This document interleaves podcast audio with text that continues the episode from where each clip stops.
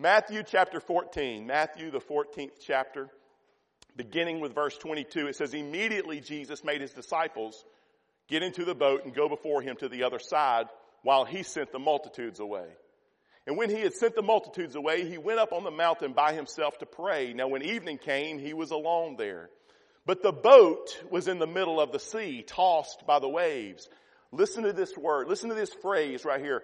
For the wind was contrary. For the wind was contrary. Now in the fourth watch of the night, Jesus went to them walking on the sea. And when the disciples saw him walking on the sea, they were troubled saying, it's a ghost. And they cried out for fear. But immediately Jesus spoke to them saying, be of good cheer. It is I. Do not be afraid.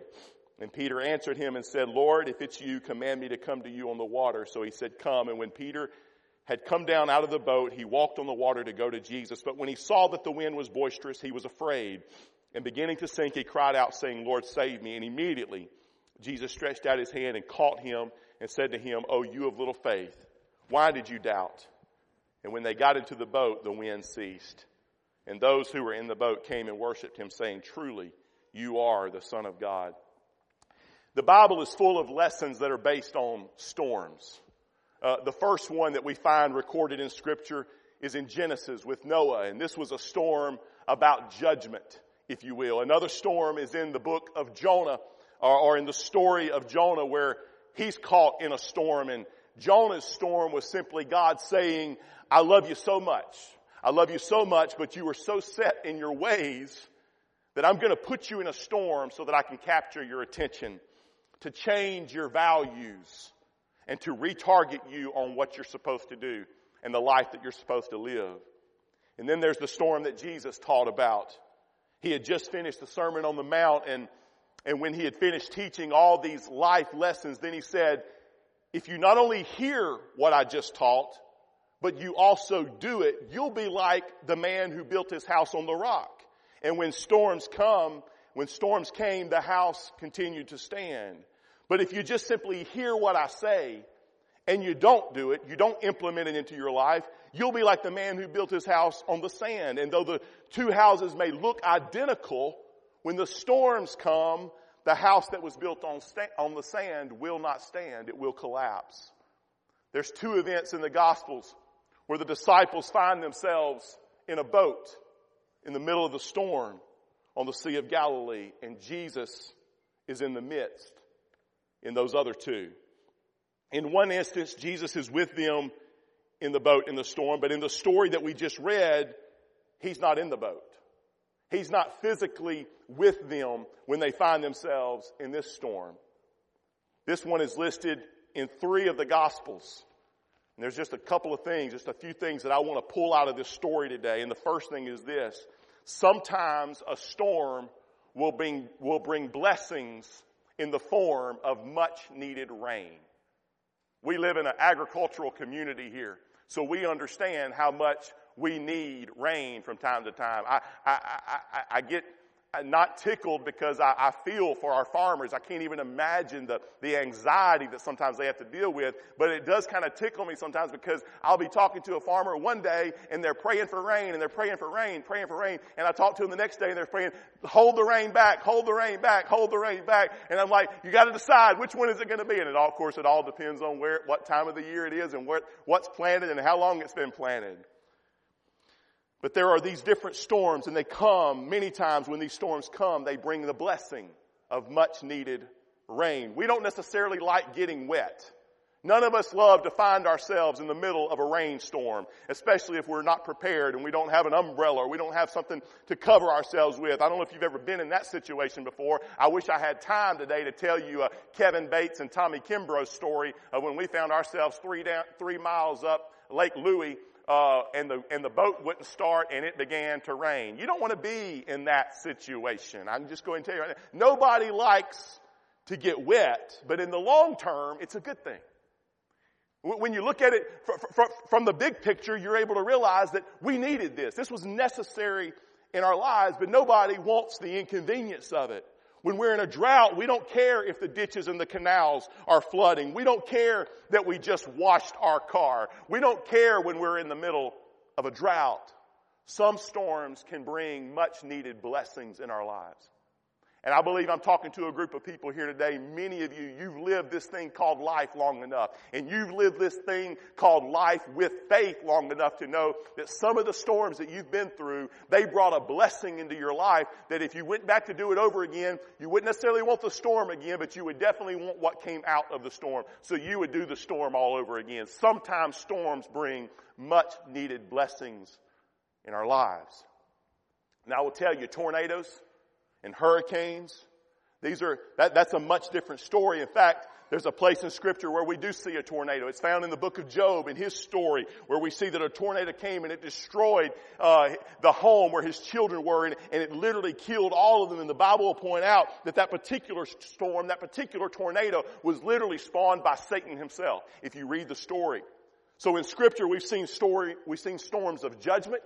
We see storms of redirection and guidance. We see storms that are literally in, that are literally satanic in nature. I don't know how many of you in this room have ever literally faced, and I'll just use the term, come face to face with the devil before. I mean, we're literally, there was a storm that came and it was of a spiritual nature and it was spiritual warfare that was taking place. Can I just tell you, we can patty cake all day long, but that's a real thing. That's a real thing. And many of us in this room, we've experienced those moments. Sometimes those kind of storms will come in our lives and we've got to know how to combat that. But, but storms will come in all different types of ways. But all the storms, all of them, no matter what they are, whether they're a storm of redirection, whether it's a storm uh, uh, uh of judgment, whether it's a storm of, of conviction, whether it's a storm that's satanic in nature, can I just tell you today that no matter what the storm, it is a storm that you can get through. Period. Exclamation point. You can get through it. Storms are just like every other problem of life in two ways. Number one, they come in different shapes and forms and sizes. Uh, there's all types of storms. They, they, they don't always look the same. They don't always feel the same. You can't always spot them and they are unpredictable in their timing. Storms are unpredictable. Just ask any weatherman. A few weeks ago, we didn't even have church on Sunday morning because they were predicting a storm that didn't really happen. I said a few weeks ago, I said, I'm not calling off church again if the tornado's sitting right on top of us. And whoever shows up will show up and whoever doesn't, doesn't, and that'll be okay. Nobody will have to feel bad if they don't want to get out in the storm. But I'm not going to have egg on my face when there's no storm outside and the church house is empty. And we're all sitting at home. Let me tell you a side note, just a real quick, uh, rabbit trail here for a second. Can I tell y'all what I did on that Sunday? I put a grill together at my house. I lived like the rest of the world on Sunday. I just went and I just did all my little honeydews around the house. It was weird though. I didn't like it. I didn't like it a bit. It was too weird. Too weird. Storms are unpredictable. Not even the weatherman, not even the meteorologist can really truly predict them. The contrary winds that we see that the scripture speaks of here in verse 24, it represents the kind of storms that I'm talking about today. These contrary winds that the scripture speaks of. The point I'd like to make about this particular storm is that it was fierce. It was difficult, but it was not destructive. It was fierce, it was hard, it was difficult, but it was not destructive. This is not the type of storm that was going to bring the disciples to ruin. This is not like the storm where they came to Jesus saying, Lord, do you not care that we're perishing? This was not that kind of storm. In this storm, the scripture says that they were laboring against the wind. It, it, wasn't going to bring them to ruin. It wasn't going to destroy them. It wasn't going to, it wasn't going to kill them. They really probably weren't even any real, uh, imminent physical danger at all. But the wind, it was contrary. So the disciples are choosing by the instruction of Christ to cross the sea and they are rowing and they are laboring against these contrary winds. The interesting thing about this particular story is that it is listed in three of the four gospels. We get three different viewpoints. We get three different depictions of this story, but they all say that this storm was a wind storm. In Matthew's gospel that we just read, it says that the winds were contrary. They were opposing. contrary winds. The Greek word here literally means the winds were opposite. They were opposite where they were going. You've heard the phrases before. I was, I was, I was swimming upstream or I was going upstream without a paddle. I, uh, you, you, you've heard those expressions before. Maybe you've been in that situation before. It means that the direction that I choose to go, the wind goes against me. It is opposite me. It is contrary. So the disciples are choosing, then they're going, and the wind is contradicting them. The wind is saying, wouldn't it be easier just to stay where you are? The wind is speaking to them and saying, isn't it better on this side? Won't you just hang out where you are? The wind is saying, I'm not supporting your decision. The wind is saying, I am resisting you. I'm resisting you. There are times that we have set goals in our lives and we're going after these goals and it seems like everything comes against it.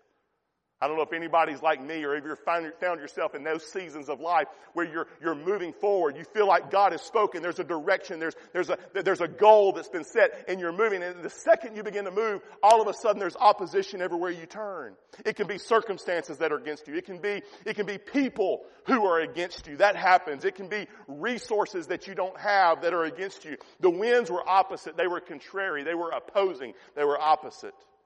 Something we don't need to lose sight of is that these guys were not new to the boat.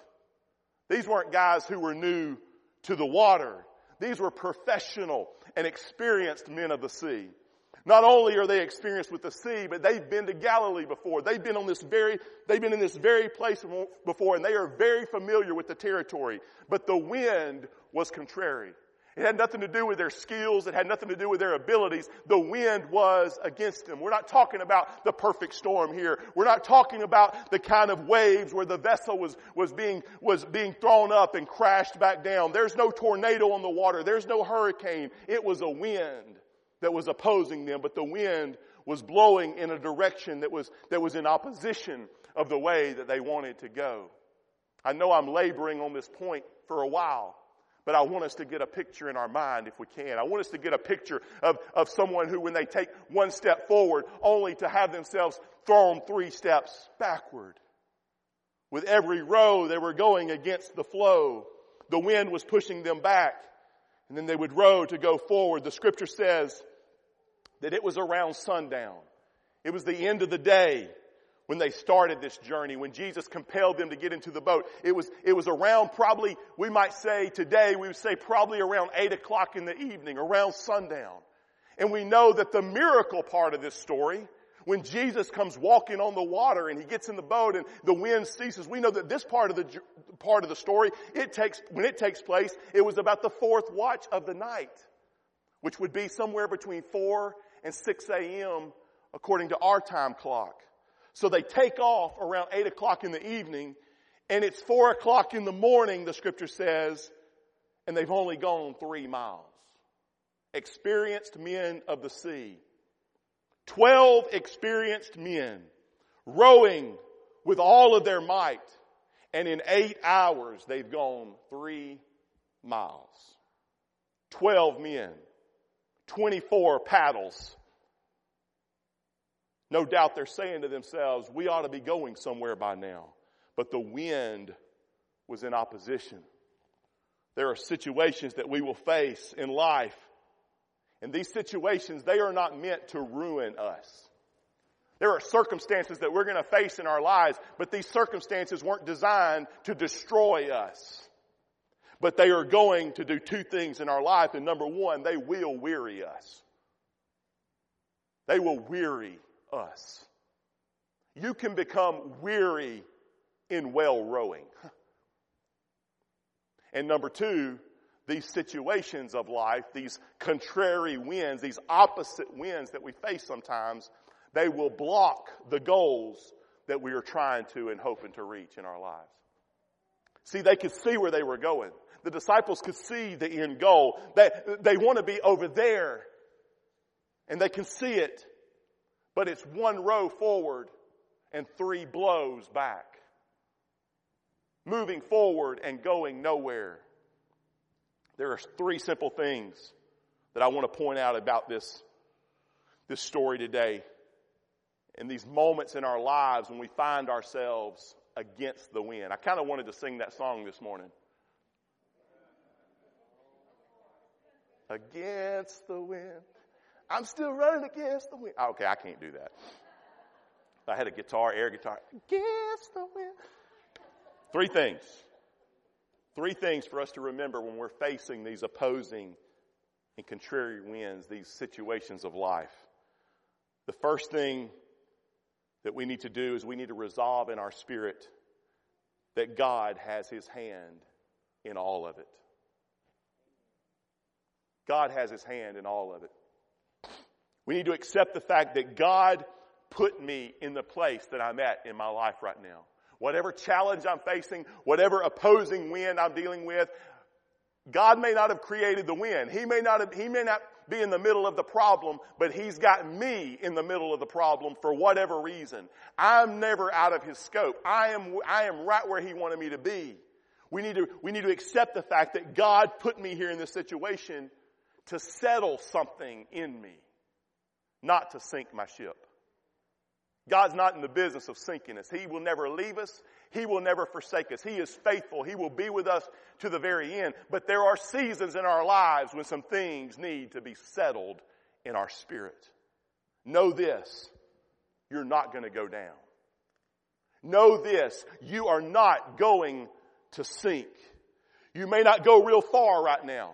You may feel like you're growing one, uh, three rows forward and five blows back, but, but, but I can tell you this, the one promise I can give everybody in this room is, is no matter how difficult it may be, no matter how bad the opposition is right now, no matter how fierce the issue is, I can tell you this, you're not gonna go down. Your ship is not going to sink. There are some things that we go through and they're not intended to sink us, but they are intended to settle us.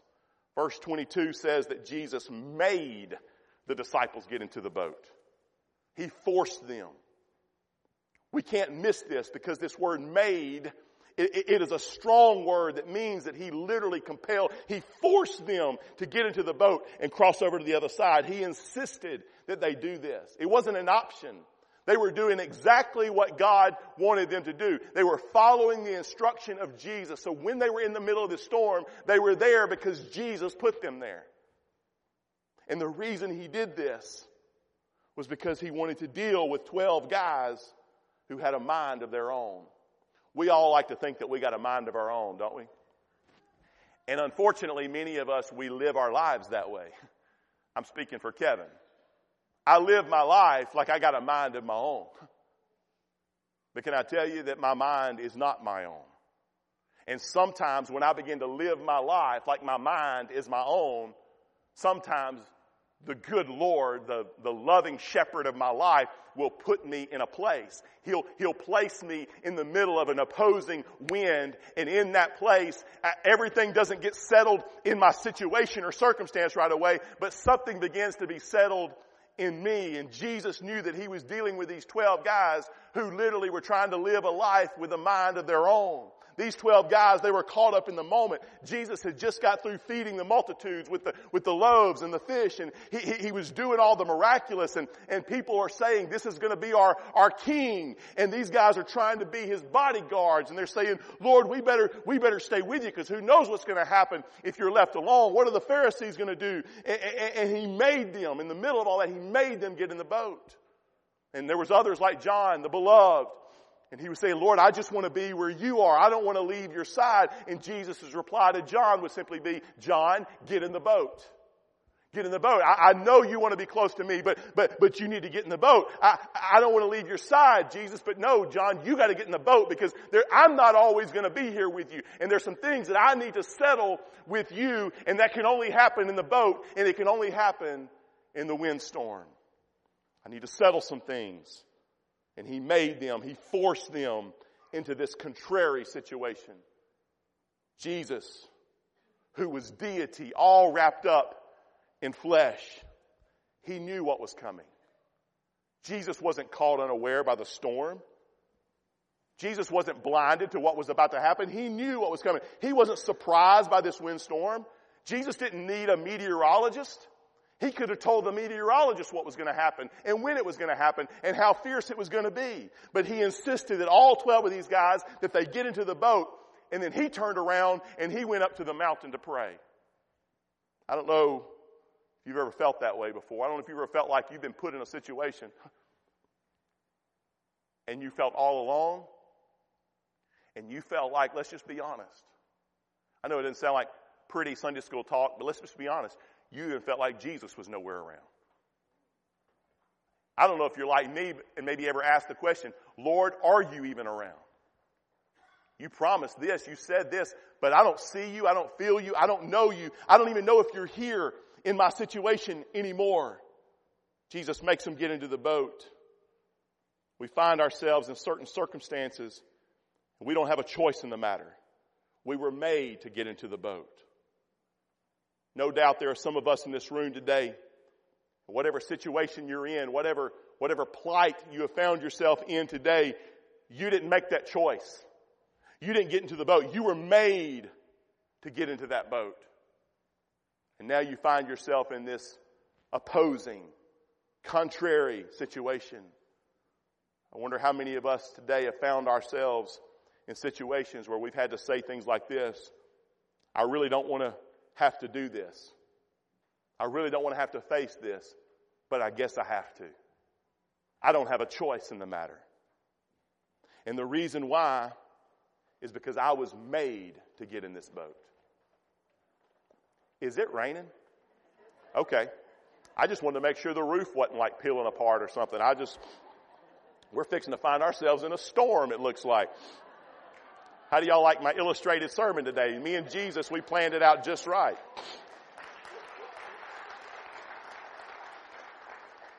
But somebody did something, somebody else, other people made a choice, and now now I'm here and I'm in the boat. And there are times when we find ourselves in situations that we had no way of controlling. There are things that we get into and we head toward and along the way there are problems and there is opposition and there are contrary winds. But we must understand that God didn't necessarily design the problem. Hear this. God didn't necessarily design the problem, but He has assigned our involvement in the circumstance. Now that was a loaded statement and Keisha, I'm going to say it one more time. God didn't necessarily design the problem, but He has assigned our involvement in the circumstance. There's a big difference between that and blaming God for the way things have happened. Jesus didn't go up to the mountain to cause the storm. He went up on the mountain to command, he didn't go up there to command the, the winds to press against the disciples. That's not what he was praying on the mountain. He just said, get in the boat and they got in the boat and he went up to the mountain to pray. The Lord has put us in our circumstances knowing full well what we would face. But it's not because he designed the adversity. Instead, he's wanting to settle something in our soul and he knows that the ship is not going to sink. I wish we knew sometimes everything that he knew. No, I don't wish that. But sometimes I wish temporarily we could just see, get a glimpse and say the reason why I'm so overwhelmed by this moment, I am so overtaken by these winds and this adversity in my life. If I could just see the next 20 minutes, if, if I could just see what the next two weeks holds, God sees it. See, He's not, He's not all full of anxiety and worry and shaking and sleepless nights like I am right now. If I could just see the end result. And as I said last week, the best way to do that is to look in the rearview mirror. When has He ever dropped us? When has He ever failed us? When has He ever forsaken us? It has never happened. We've been through trials. We've faced issues. There's been other opposing winds, but He's always been faithful and our ship never sank. If it had, you wouldn't be sitting here today. We're here. He's wanting to settle something. We need to carve this deep down in our spirit today. I won't go down. I'm not going down. I'm not going to sink. I may be weary. I, I, may be growing weary in my well rowing, but I'm not going to sink. We need to settle that in our spirit today. We live with this. This is the big one. The next one, the next one's going to be the big one. This is the one that's going to take me out. This is the one that's going to destroy my family. This is the one that's going to, that's going to do me in. But we have to remind ourselves that when we're in the hand of God, when we're where, right where He wants us to be, no matter how contrary the winds are, He is never away from us. When we look at the bookends of this text, when we look at the, the two ends of this story, we see the events leading up as the feeding of the 5,000. This must have been an amazing moment for the disciples uh, to be to be the ones actually out there distributing the bread and the fish. We look on the other side of this storm, on the other side of Galilee, and we see the Scripture says that every person Jesus touched was healed and made well. We we, we see that on the ends, there's on the first end, there's this creative miracle of multiplying bread and fish, and on the other side, every person he touches is healed. But in the middle is a storm. In the middle is a storm. Miracles, signs and wonders. Struggle in the middle. Miracle, signs and wonders. I'm not sure if Jesus had this in mind or not when he forced the disciples into the boat, but he is showing us today through this word that life with him is not just some grand continuation of miracles without some struggle in the middle. I hope I'm talking to some folks today that's had to live some real life. That you've had, you had to wake up some days and the proverbial rubber met the road that day and life slapped you in the face. If you've been caught, if you've been taught rather, or caught, that getting in the good boat, getting, coming a part of this family called the family of Christianity if you've been taught somehow that getting into this thing called faith in Jesus and the church, that getting into God's boat means somehow, somehow that there's going to be no storms in your life, can I tell you, you have been misinformed. What it does mean though, is that when you do find yourself in the storm, you will not sink. You won't sink. You will make it. There are people who mistakenly believe that if they're a real person of faith, if they can muster up enough faith, then any problem they face in their life, they'll just be able to wave their magic wand and wave their hand and the, the problem will just go away. Doesn't happen that way. Imagine what just happened with the disciples. They were the ones who literally had just been commissioned to feed the thousands on the hillside. They saw the creative miracle of Christ. They, they're now high-fiving one another. They're chest bumping. And Jesus says to them immediately, get in the boat. Stop your celebrating. Get in the boat. Get in the boat? Wait a minute. Lord, things are happening. Things are moving. There's miracles happening. Get in the boat. What good are we in the boat? Get in the boat. The second thing that we need to see here and to notice is that although we may be stressed by the struggle, we are never outside of the scope of God's vision and His interest in our lives. I love it because He was on that mountaintop praying for them, and His eyes were on them. Remember that Jesus made them get into the boat and cross over, but when He went up to the mountain to pray, the scripture says in Mark 6 that He saw them straining. He saw them. His eyes were on them. He never lost sight of them. Can I just remind you today that He's looking at you? He's spying on you. His eyes are always on you. His interest is always for you and for me. You may be straining under a legal load today. You may be straining under a medical load today. You may be straining in your emotions today. Sometimes life just happens. Stuff happens. Jesus saw them straining. Please know that no matter what you're facing, He sees you. His eye is on you. And my third and final point today, and I'm closing with this, is simply this. In your darkest hour is when Jesus shows up. In your darkest hour, Jesus will always show up. The fourth watch when it's darkest, He'll show up. He's a very present help in time of need. He's a very present help in time of need. In other words, He's always in time. He's always on time.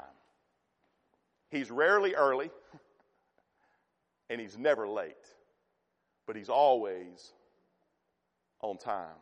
Jesus comes walking on the water, and these guys, after eight hours of rowing against the wind, as you can imagine, they don't even recognize him.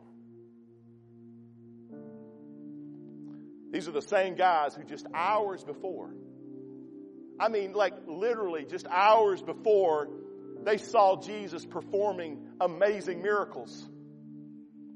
And they cannot even conceive. This, this is how much this rowing has done to them. This is how much this contrary wind has, has, has, has hurt them. They can't even conceive that the miraculous power of Jesus could be demonstrated in Him walking on water to them. They couldn't even conceive that.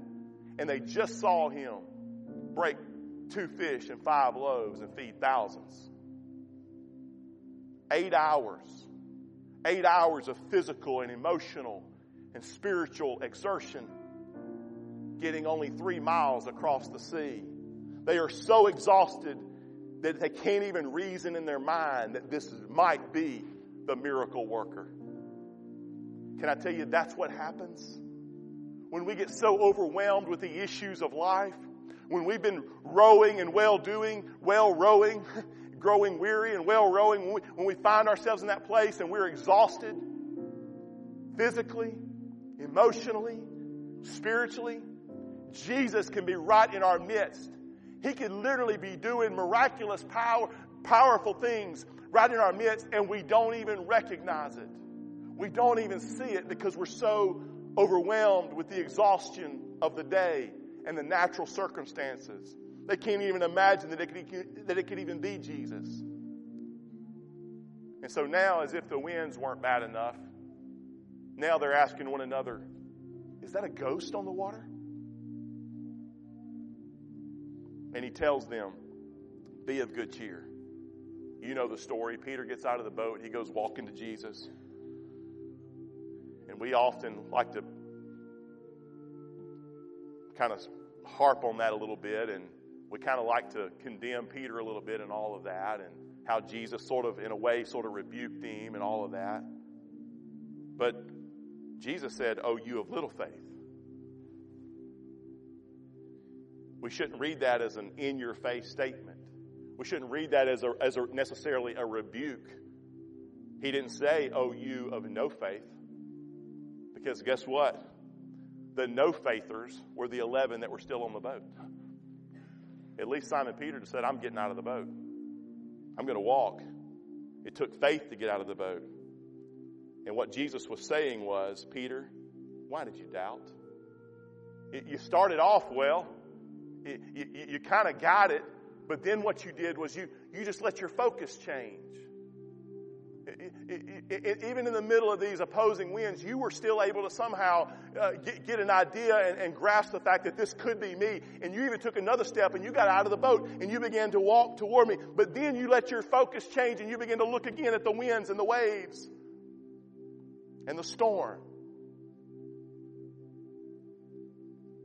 Said, I want you to grow in your faith. I want you to stop looking at the wind. And I want you to look at me because I've been looking at you. I saw you straining, and I'm here. Can I just ask you today across this room? Answer this in your own heart, in your own mind. What's your storm today?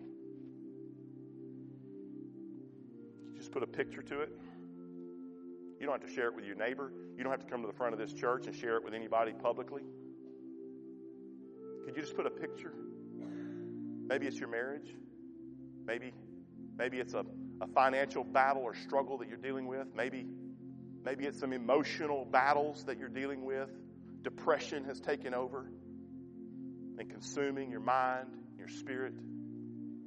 Maybe it's, maybe it's the fear of the unknown. What's going to happen in this situation or that tomorrow, the things that it looks like, but I don't know what's going to come of it. What's your storm?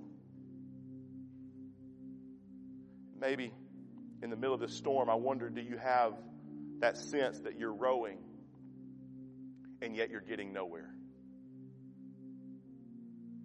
I, I, I, I've been working and I've been pressing and I've tried everything I could try, and I've, I've tried to manipulate everything around. I've tried to work it, and I've, I've, I've said all the things that I know to say, and I've done all the things I know to do, and, and it seems like I've gone nowhere. Do you see it? I, I hope you have a picture of what that storm is in your life right now. For some of you, I didn't even have to ask you to conjure it up because it's been all over you ever since you got up this morning. It's consuming you. You're, you're, you're filled with it. It's consuming every thought of your day. What about this? I'm so worried about this. I, am opposed by this. I'm, I, I'm dealing with this contrary wind. I can't move. I can't, I'm paralyzed. I can't go forward. Every time I take one step forward, it pushes me three steps back. You're consumed with it. Well, I've come today just to tell you this. He sees you. He sees you. You serve a living God today a living Savior, and He sees you. You're not out of His scope today. That situation you're battling and dealing with, He knows all about it. He knew about it before you even got there. There's a good possibility He put you there. He didn't create the problem necessarily, but He, he designed and he, he assigned you there. He, he has an assignment for you in that place. And He sees you. He compelled you there. Not because He says the storm's good for you, but because He knows that this storm is going to settle something in our lives. Can I just tell you there's some things that need to be settled in us? Because the storm's going to cease at some point. Whatever that storm is you just conjured up in your mind that you're, that you're looking at, let me tell you something, it's going to get better.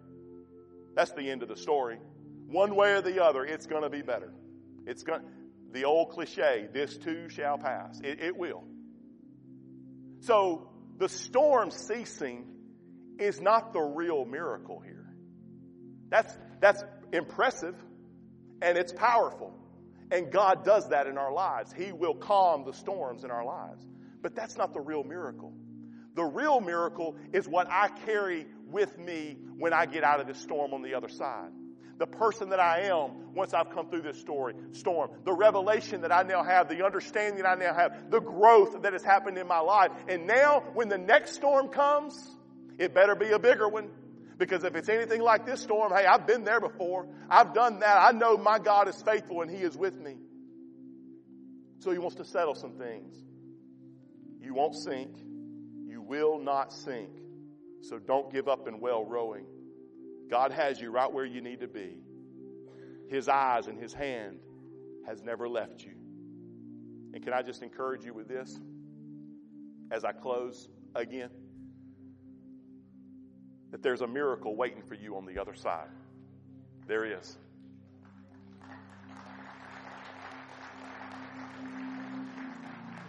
There's a miracle waiting for you on the other side. But the greatest miracle is what is going to be settled in us in the middle of the storm. Stand with me today across this room if you would.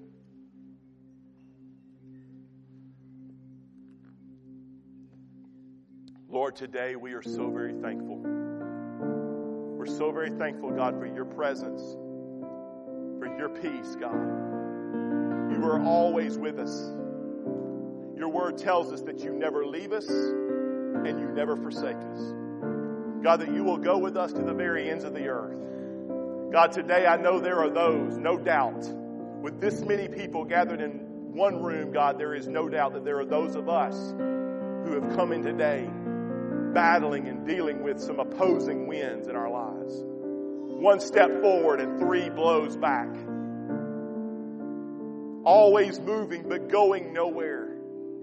God, help us to see Help us to see your involvement in this. Help us to see, God, that you are leading and guiding every step of our lives. That we don't find ourselves in the middle of a storm with you unaware. You're not caught unaware, but today, God, we're thankful that you see where we are. That you are, you are settling some things in our hearts and our lives. And God, you, even right now, even in the middle of the storm, you are performing the miraculous in us. And I'm thankful, God, that there will be miracles to come. There's going to be new revelation to come on the other side of this sea, God. But in the middle of the storm, God, we choose to say today, Lord, we trust you. We trust you, God. We trust you with our lives. We trust you with our heart. We trust you with our future. God, we trust you with our children. We trust you with our marriage. God, we trust you with our, with our finances. God, we trust you with our, with our jobs and careers. God, we trust you with our health. God, we trust you with our salvation. God, you gave it to us so freely. Let, let there not be one that walks out of here today heavy with, with condemnation or shame, feeling like somehow they're undeserving of your love and your grace and your mercy. For God, you gave it to us freely. Help us, God, to walk in the confidence that you are with us always and that you make a way where there seems to be no way. Do in us, God, what only you can do. And God, I pray your blessing upon everyone that walked into this house today. God, they may sense and feel and know your presence in a special way, God. May this not just be another day of a church service, God, but may this be a moment of an encounter with you, God, where our lives are never the same. So have your way in every life. We trust you today, God. We follow after you. In Jesus' name, amen. Amen. Can we sing together before we go today? Let's worship the Lord just for a few moments before we leave out of this house today. God bless you.